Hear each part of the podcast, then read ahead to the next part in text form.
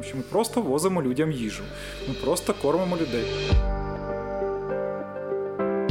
Я от сидітиму до останнього, поки не зрозумію, що це от найнижча ціна на ринку, яку можна знайти.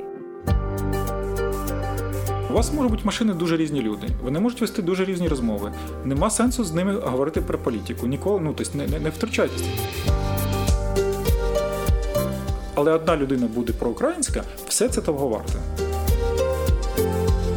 Будь-яка думка про, про, про наших хлопців, їхні очі, ну це, знаєте, це як тобі дає енергії, як ну, достатньо для того, щоб в космос летіти. Чим швидше ми виграємо цю війну, тим менше людей загине, тим менше ми втратимо, тим легше нам буде відбудовуватися. А для цього треба вкладатися в нашу армію.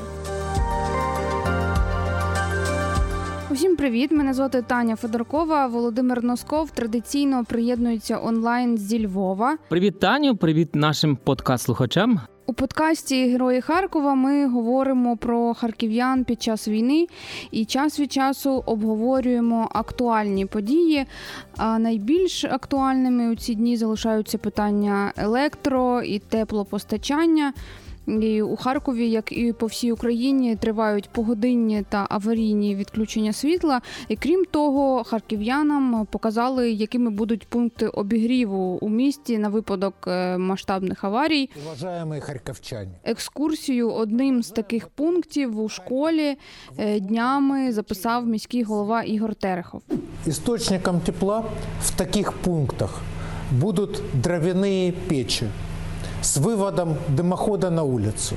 Обязательно в таком пункте обогрева кухня, на которой будут готовить горячую еду, электричество для плит и освещение будет подавать генератор.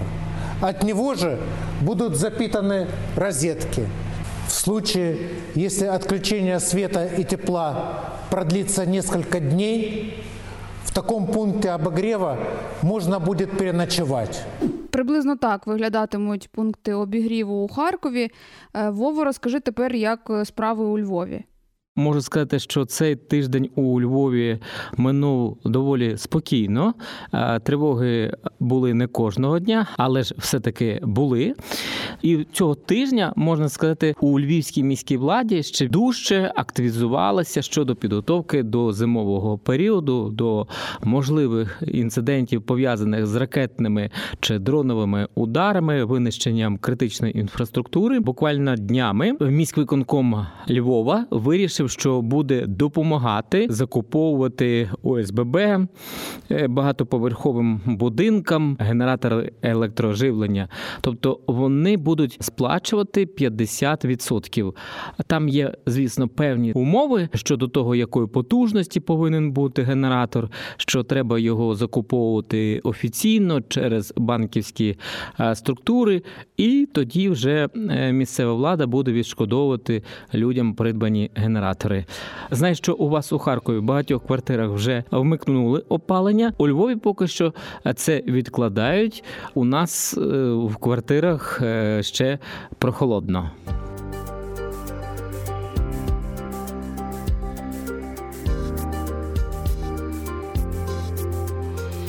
Цього тижня я побувала у волонтерському штабі Єгора та Людмили Горошків, «Пекельна кухня». Про них я багато чула, але особисто не спілкувалася. До речі, чула багато і від тебе. У попередніх випусках ти якраз про цю команду згадував. Знаю, що Єгор призупинив свою діяльність в ай ті-сфері, щоб допомагати українському війську. Я познайомився з Єгором Горошком у вересні, коли звільнили Куп'янськ, Ізюм, Вовчанськ, Балаклію. І Єгор одним із першим з волонтером поїхали до Куп'янська. І я пам'ятаю його допис, враження про це деокуповане місто. Мене вразили слова його про те, що це інший світ, як потойбіччя, можна сказати. Оця випалена деокупована територія, випалена в різних аспектах, як в інформаційному плані, тому що там під час тимчасової окупації росіянами не працював зв'язок, інтернет, і люди були позбавлені можливості спілкуватися з рідними, близькими, інформації, що тут відбувається на великій українській землі, як триває війна. Ну і чому я ще сказав слово «випалена». Багато хто зазнав тортур, знущань, голоду. Словом, там було непереливки. І Єгор у своєму дописі говорив про певний бар'єр між куп'янцями і, от, власне, тими, хто до них приїжджав, вони вважали, що от ми, українці, будемо до них ставитися як до зрадників.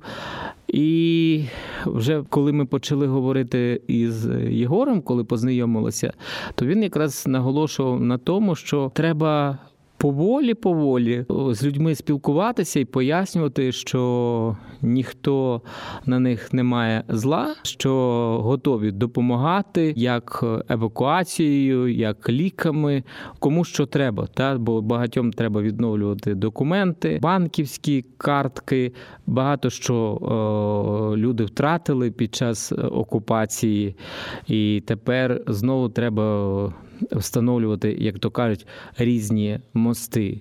І от після цього допису я зв'язався із Єгором Горошком, щоб записати інтерв'ю, зрештою дізнатися, що ж таке пекельна кухня. Мені ще й дуже сподобалася ця назва «пекельна кухня». Та? Але відчувається, що от у цій назві хлопці і дівчата, волонтери, хотіли передати той стан, який, ну, напевно, був притуманний всім нам наприкінці лютого, початку березня, коли Харків бомбили, на підступах були російські гради, російські установки, коли залітали до Харкова літаки, і росіяни хотіли нам тут створити пекло, а натомість самі отримали це пекло. На початку війни став використовувати його для волонтерського центру. Ну, зараз вже фонд, коли, коли вже є фонд, фонд вже орендує це приміщення, вже, ну, як би робить це, це все офіційно. А так, ну, на початку просто ми тут все організовували. Там була пиріжкова. Далі переносимося до пекельної кухні. Єгор Горошко проведе мене коридорами волонтерського штабу. Це приміщення хостелу, яке надав один зі співзасновників пекельної кухні, і познайомить з дружиною Людмилою. До речі, я так розумію, що більше на слуху Єгор, але виходить, що велетенську частину роботи виконує саме пані Людмила. І, звісно, їхня велика команда. До побачення. Все, щасливо. Люди зовсім різних спеціальностей, абсолютно, абсолютно різних, з різних напрямків. Тут і будівельники, і художники, і журналісти, ну, не журналісти, ці психологи, там, ну, фотографи, ну, будь-хто, насправді. Люди зовсім різних.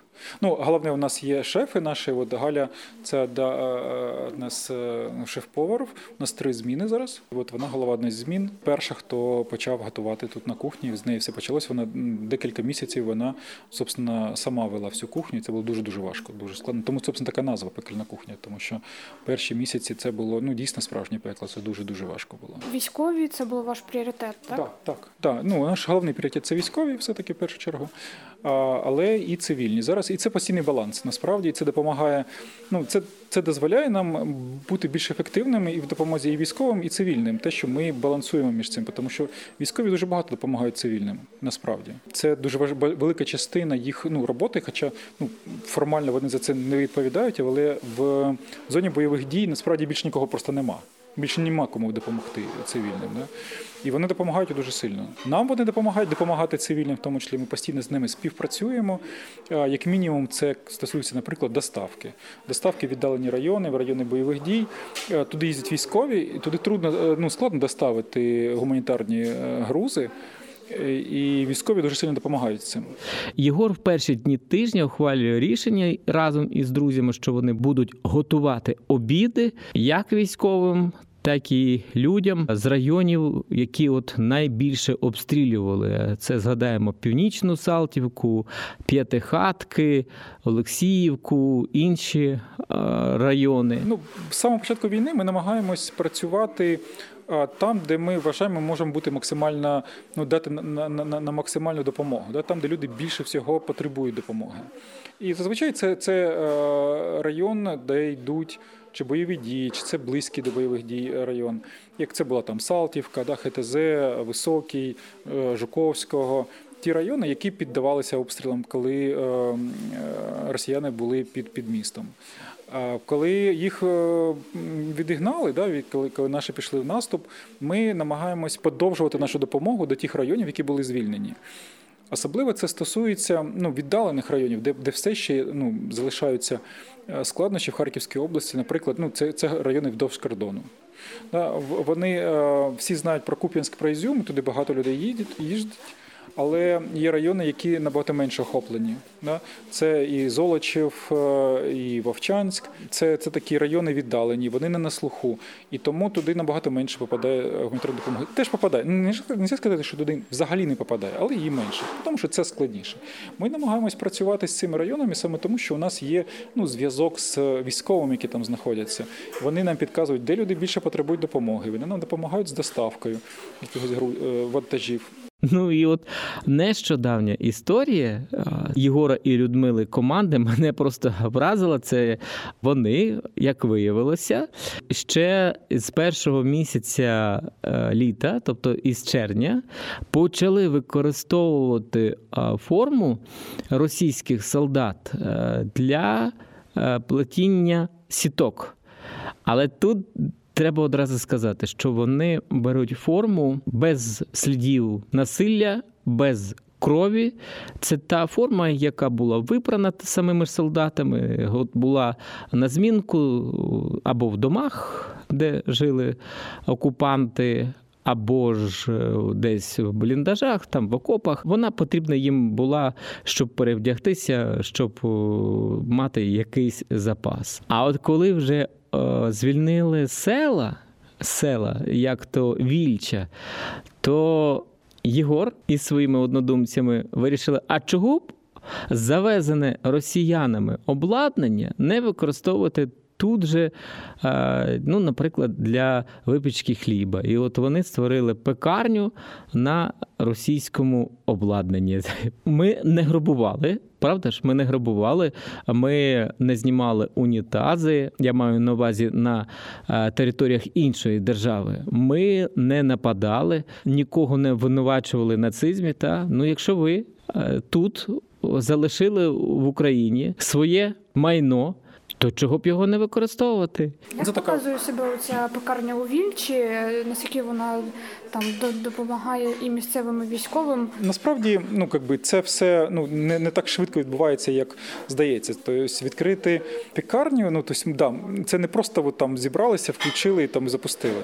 Це треба налагодити, щоб люди розуміли, де брати цей хліб. Це вона стосується не тільки Вільчі, хліб доставляється всьому району. А головне, що люди будуть тепер е- з їжею, з хлібом, там такий хліб випікають, на якому тепер є тризуб. Що значить все сходиться? Одинадцята вечора, це ще був той період, коли, ну, там Галя майже тут жила на кухні.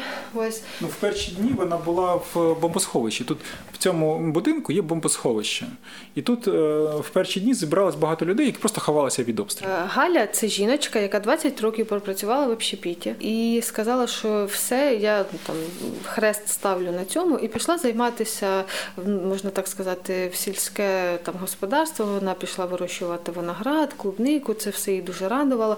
І тут настало двадцять четверте число, а Ваня пішов з цими людьми приготувати їсти для наших бійців. Тобто вони з самого початку вирішили, що ми підтримуємо наших бійців. Тобто ми працюємо, звісно, і для цивільних, і з госпіталями, і з лікарнями, але напрямок номер один, ціль номер одна для нас – це підтримка наших хлопців була з першого дня і, і по цей день. І Галя говорить про те, що вони перший день приготували ще самі, каже, я ще тримаю. На другий день сказала, ех, ну ладно, давайте вже я візьму. І Галя насправді це витягла настільки, що вам словами складно передати. Яку кількість? Це може порції йти? Перший, перший день приготували п'ятсот порцій, наскільки я пам'ятаю, ну в районі п'ятсот порцій. І дуже швидко воно виросло до тисячі, і от з того часу ми готуємо від тисячі до полутора тисяч порцій на день. Перше, ну, борщ, суп, ну, саме різні, розсольник, там, ну, різні ну, варіанти. Повари, да, повари, повари, там, ну, є якісь основні блюда, але час від часу вони щось намагаються різноманіття якісь зробити. І друге, це гарнір і м'ясо. А, ну, і каша, м'ясо. К- каша, каша, паста, ну, ті самі вермішель, і салат, ну, салата трохи менше зазвичай порцій, і хліб. Щодня тисячу, від тисячі до полтора тисяч порцій. Так, коли ми говоримо порції, то під порцією ми маємо це суп, каша, м'ясо і, і, і салат. Так, це, це насправді дуже багато роботи, дуже багато. У нас була пікова ситуація, коли ми виросли до тисячі вісімсот, це було дуже складно, але там ну, просто був, ну, якраз був от самий такий один із найскладніших моментів. Держава ну, все, все більше і більше покращує забезпечення нашої армії, і все-таки хлопці звертаються, ну звертаються вже там в таких, знаєте, випадках частіше звертаються передислокація, тобто ще щось. Великих, ну, їх небагато, ну, великих підрозділів, які там багато порцій, наприклад, там сто порцій. Таких, таких небагато. В основному це невеличка кількість порцій для підрозділу, які, якого там немає умов для приготування. Да? Складно побудувати логістику туди доставки з того місця, де, де готують. Як доставити всі ці маленькі а, частинки, доставити продукти кожен день, ну, доставляти їжу, і це, це дуже-дуже складно було. І тут волонтери, дійсно, ну, люди от, дуже сильно, я думаю, допомогли армії. Не тільки ми, то багато-багато було волонтерських організацій, які це робили, просто звичайних людей, які готували. Насправді готуємо з чого є, ну, замовлень не, не приймаємо. Не те, щоб я там хотіла якось там похвалитися, але тим не менше військові, і так по Харкові у нас знають уже як смачну кухню. У нас всі повари, це повари, які працювали шефами в ресторанах. І це люди, які самі сюди прийшли, самі за покликом серця, я не знаю, як ми, ми нікого на роботу не беремо, там ніхто за вісім, вже дев'ятий місяць війни тут гривні не отримав, тобто в нас... В нас тут можна жити, можна кушати, можна взяти з собою там пачку макаронів, макаронів додому, умовно пачку макаронів. Ось а ну але тут всі, всі, всі дійсно за, за покликом, волонтерять да, по-справжньому, так, так як є. Як вам я так розумію, що ваша кар'єра да зупинена поки. Так, повністю, да. Да? І наскільки це було рішення важким чи, чи не важким? Ну, воно взагалі не було важким, навпаки, мабуть, ну, я собі не уявляю займатися чимось іншим зараз. Ну, тобто займатися просто роботою, коли таке відбувається навколо. Опять же, це для себе. Да? Зрозуміло, що у кожного как би, своя, свій вибір. Ну, тобто є люди, які працюють і допомагають грошима. Да? І це дуже важливо. Якби вони не працювали, то у нас не було б можливості ну, робити те, що ми робимо. Як ви ставитеся до тих ай ті-компаній, от, які зараз приїжджають за кордон, виїжджають, забирають свої... Це, це зрозуміло, абсолютно. Ну, тобто вони намагаються зберегти бізнес. І ну, країна має вижити. Да? Країна не виживе, якщо ну, там, всі бізнеси перестануть працювати. Ну, це, це абсолютно ну, зрозуміло, що е, країна воює для того, щоб зберегти майбутнє. Да? Ми воюємо за майбутнє, а не за минуле, на відміну від е, нашого ворога. Да? Ну, вони зберігають це майбутнє точно так же, і це дуже важливо, щоб ці бізнеси збереглися, щоб вони розвивалися. Щоб, ну, можливо, вони не можуть розвиватися, але принаймні вони зберігалися. Інша справа, да, от, ну, те, що, можливо, викликає якісь такі там, негативні емоції. Я вважаю, що зараз не той час, коли е, мова йде про прибуток. Зараз м- м- вся країна бореться за, за виживання, і це дуже важливо в цій ситуації. І радий, тому що багато бізнесів, вони перестали думати про прибуток. Вони про те, щоб, ну, тому що ми там отримуємо величезні знижки там, для, для військових. Коли, там, ми, ми кожен раз, коли ми щось купуємо, от люди там е, щось, щось е, коли обговорюють ціну, вона каже, ми купуємо це для військових. І час від часу от є, є компанії, які е, дають величезну знижку. Величезну знижку, тобто ну, ми розуміємо, що ну, може вони не, не то, щоб там повністю від прибутку відмовляються, але там від більшого її, її частини. Ми там купуємо генератори, фактично там по, по собівартості, ми купуємо купляли величезну партію зарядних станцій у компанії «Атмосфера», я навіть ну, там, готовий називати, тому що вони там третину ціни вони зменш... ну, скидували. Да? Та вони просили бумагу офіційно від частини, що це дійсно на військових, що це не піде на перепродажу. Але під цю бумагу вони зменшували на третину ціну, ціну тих речей, дуже важливих. Єгор, ну, якби, умовно кажучи, поставив задачу їх знайти, я, я, я, я пішла шукати, там все було в районі тридцять тисяч, тобто там двадцять вісім, може, де двадцять дев'ять, в районі тридцять, і, і потім я ну, знайшла цих хлопців, переписуюсь з ними, веду, веду перемовини і кажу, що так і так, от ми волонтери, це, це виключно для хлопців, і вони зараз такі, а, так у нас є спеціальна ціна для військових – двадцять одна тисяча. Ми десятки, ми з ними пропрацювали, зараз просто менша потреба вже в цих паверстейшнах. Ми, ми дуже багато їх передали військовим, величезну кількість, ми, мабуть, ну, загалом більше п'яти десятків ми, ми, ми, ми їх передали а, військовим. А ваші підопічні да, військові підрозділи – це ті, що захищають Харківщину, чи не завжди? Чи... Ну, в основному, звісно, це ті, хто знаходяться недалеко, ну, які воюють в Харківській області, тому що ну, ми спілкуємося безпосередньо з ними. В першу чергу ми працюємо з, по Харкову із дев'яносто друга, дев'яносто третя бригада, і сто двадцять сьома бригада ТРО, і сто тринадцята і так далі, з Нацгвардією, і Кракен, там, і всі інші. Ну, тобто всі, всі, всі підрозділи, які тут е, знаходилися. Перші дні це ж була і небезпека безпосередньо для вашої команди їздити да, в ці місця і, і пересуватися. Як вам сказати, ну і тоді зазвичай це була небезпека, і зараз це небезпека, тому що не, не треба шукати там, де сві, ну, там, де є світло, да? Треба шукати там, де загубив. Да? І якщо ну, тобто ми, ми намагаємося допомагати там, де люди більше всього потребують допомоги.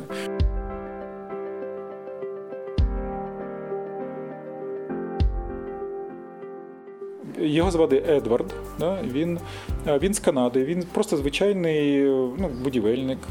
Він продав, коли він почув про, всі ці, ну, про те, що у нас відбувається, він продав свою машину, продав інструмент, купив квиток сюди, приїхав сюди. І місяць працював, допомагав, брався з будь-яку роботу, просився на будь-яку роботу. І потім він поїхав додому, і на вересні він повернувся до нас. І зараз він нам дуже сильно допомагає, тому що у нас тут є робота іменно, ну, для того, щоб підтримувати таку велику ну, структуру, да, от, волонтерський центр, ну, багато такої роботи. У нас він дуже сильно допомагає, ми зробили там гідроізоляцію для того, щоб а, привести в порядок місце, де ми зберігаємо овочі. Він там просто от, зробив повністю гідроізоляцію тут будинку, так що вода туди не йшла. Допомагав, коли тут недалеко пролітали, ракета попадала в будинок, він, він ходив прибирати, допомагав там розбирати завали. У нас на другому поверсі в пікарні працює дівчина з Австрії, Сільвія. Вона теж приїхала другий раз, вона приїздила сюди влітку, працювала, поїхала додому, повернулася і продовжує працювати тут. У нас приїжджав із Японії хлопець, приїжджав з Сполучених Штатів хлопець. Ну, насправді, якби, світ з нами.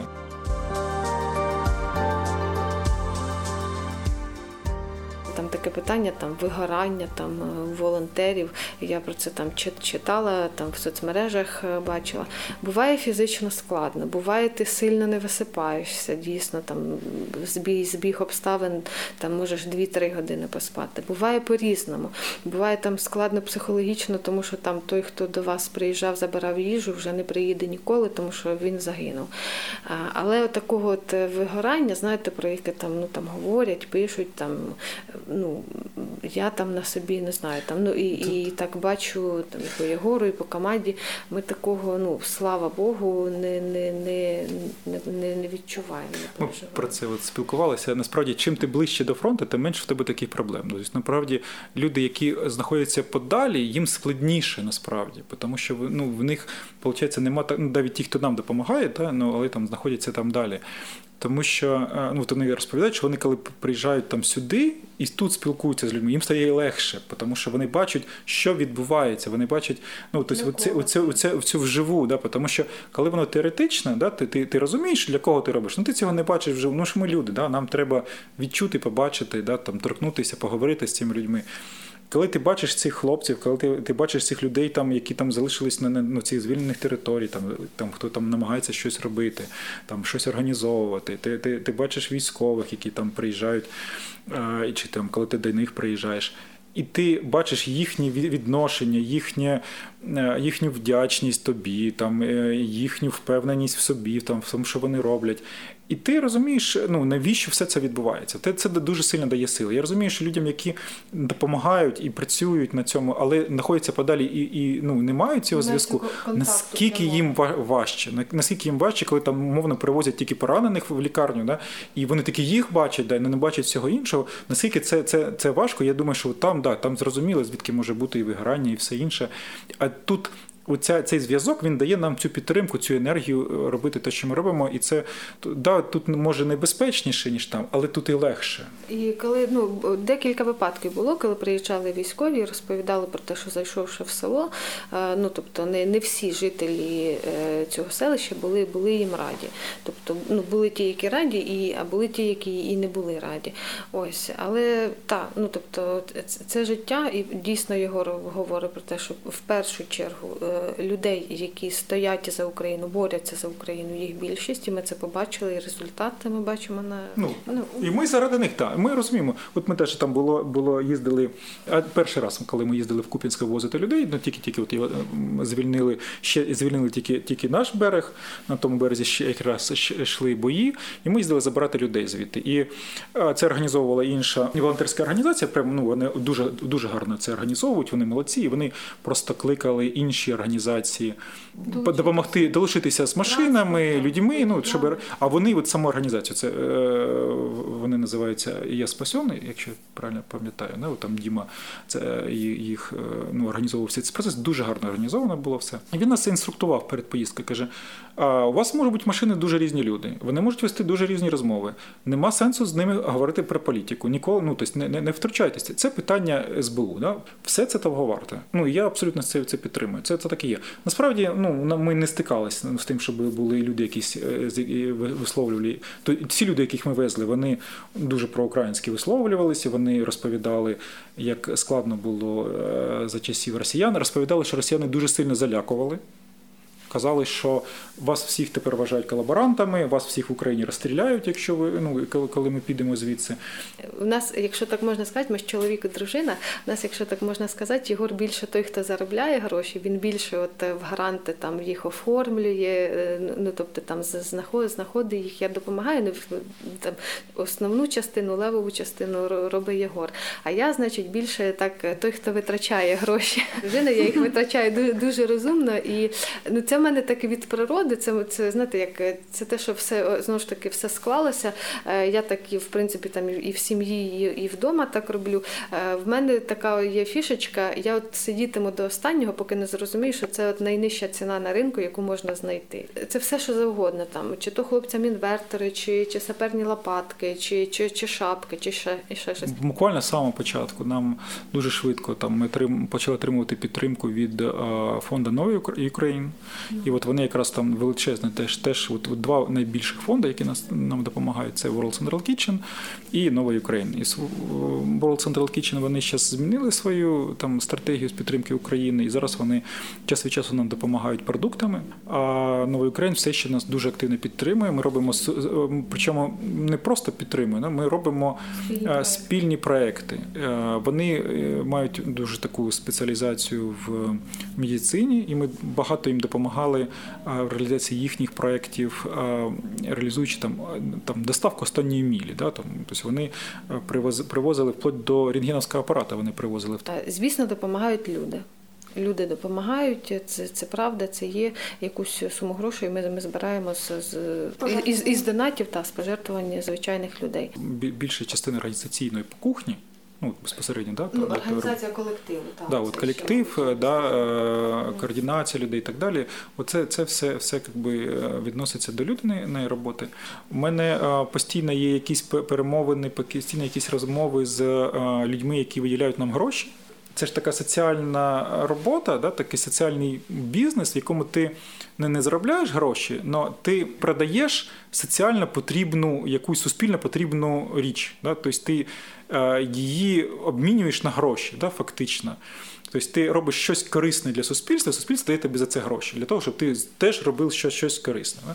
Дає на те, щоб ти це зробив, те, що ти пропонуєш. І це, ну, як умовно, кожен з волонтерських, краще всіх, мабуть, Притула, да? Там ми бачимо, знайти таку річ, яку суспільство дуже там, ясно розуміє, наскільки вона потрібна, наскільки вона цінна, да? і, і правильно її преподнести, донести до суспільства, що це дійсно там, от така от корисна річ. Да? Там. І тут, звісно, ну, важливо там, і зрозуміти потреби, да, і, і правильно їх донести до людей, розуміння цих потреб. Там у нас зараз е, головний наш напрямок прямо зараз це е, обігрів. Є величезна проблема, не можна використовувати печки на нулі, ну, перші лінії, да, окопів, бліндажів. Якщо навіть там немає там, гаубичної артилерії, ну, міномет починає просто в, ці, в цей там, стов теплого повітря навіть, просто методично туди насипати і розбере будь-який бліндаж. Що можна придумати? Да? Тобто печку в квартирі не поставиш все-таки. Ну, це, це якби складно і небезпечно. Ми шукали різні варіанти, і ми знайшли, є така штука, газові інфрачервоні обігрівачі. Дуже, дуже специфічна річ, вона чіпляється до газового балону. В звичайному житті вони ну, використовуються десь там ну, в специфічних дуже умовах.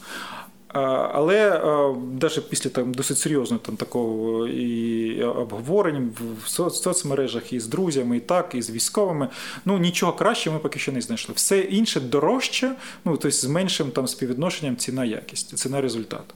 І ми ставимо задачу, щоб доставити до них щось компактне, щось мобільне, що вони, по-перше, можуть собою взяти навіть в руки, воно не, не буде... Пешечку віднести, там, на, на бліндаж, там ще десь. Опять же, це не те, що от печка, вона дасть цей стовп теплого повітря, да? вона, вона себе видає.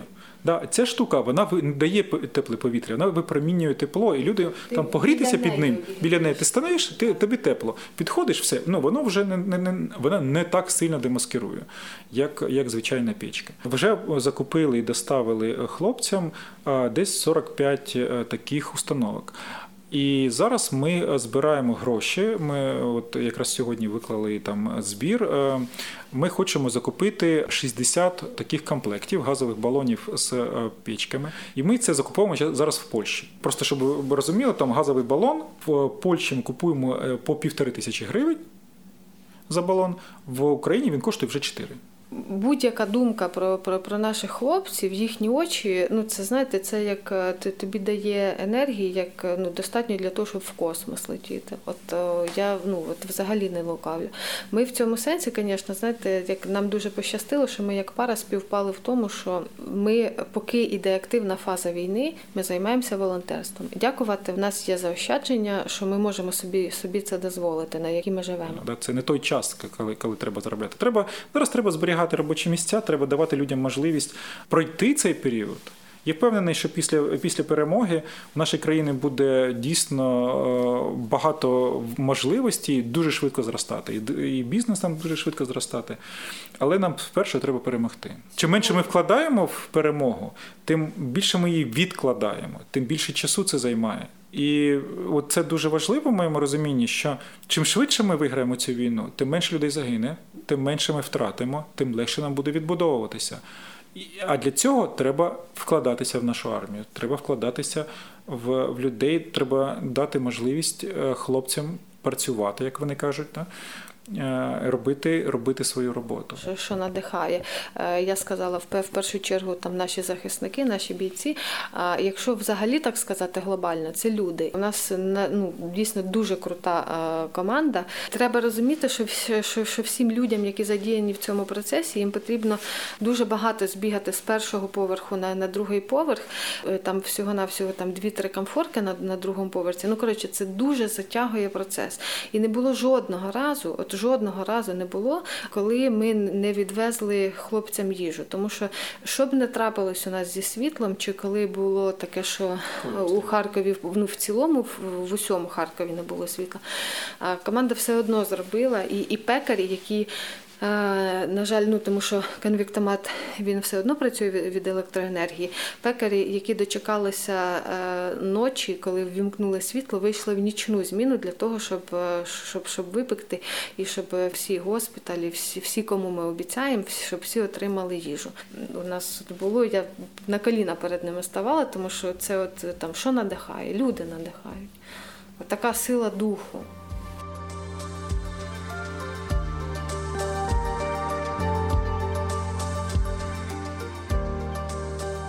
Вони на себе беруть дуже багато відповідальності, дуже багато функціоналу, дуже багато вирішують проблем.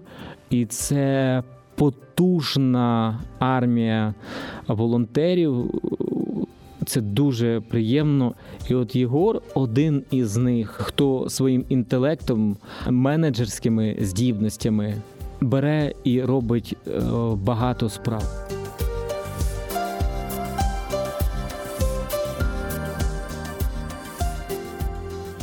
Це був одинадцятий випуск подкасту «Герої Харкова», в якому ми розповідали про роботу волонтерської пекельної кухні. Дякую за увагу всім, хто нас слухав, хто продовжує слухати. Дякую, Таню. Дякую нашим радіослухачам.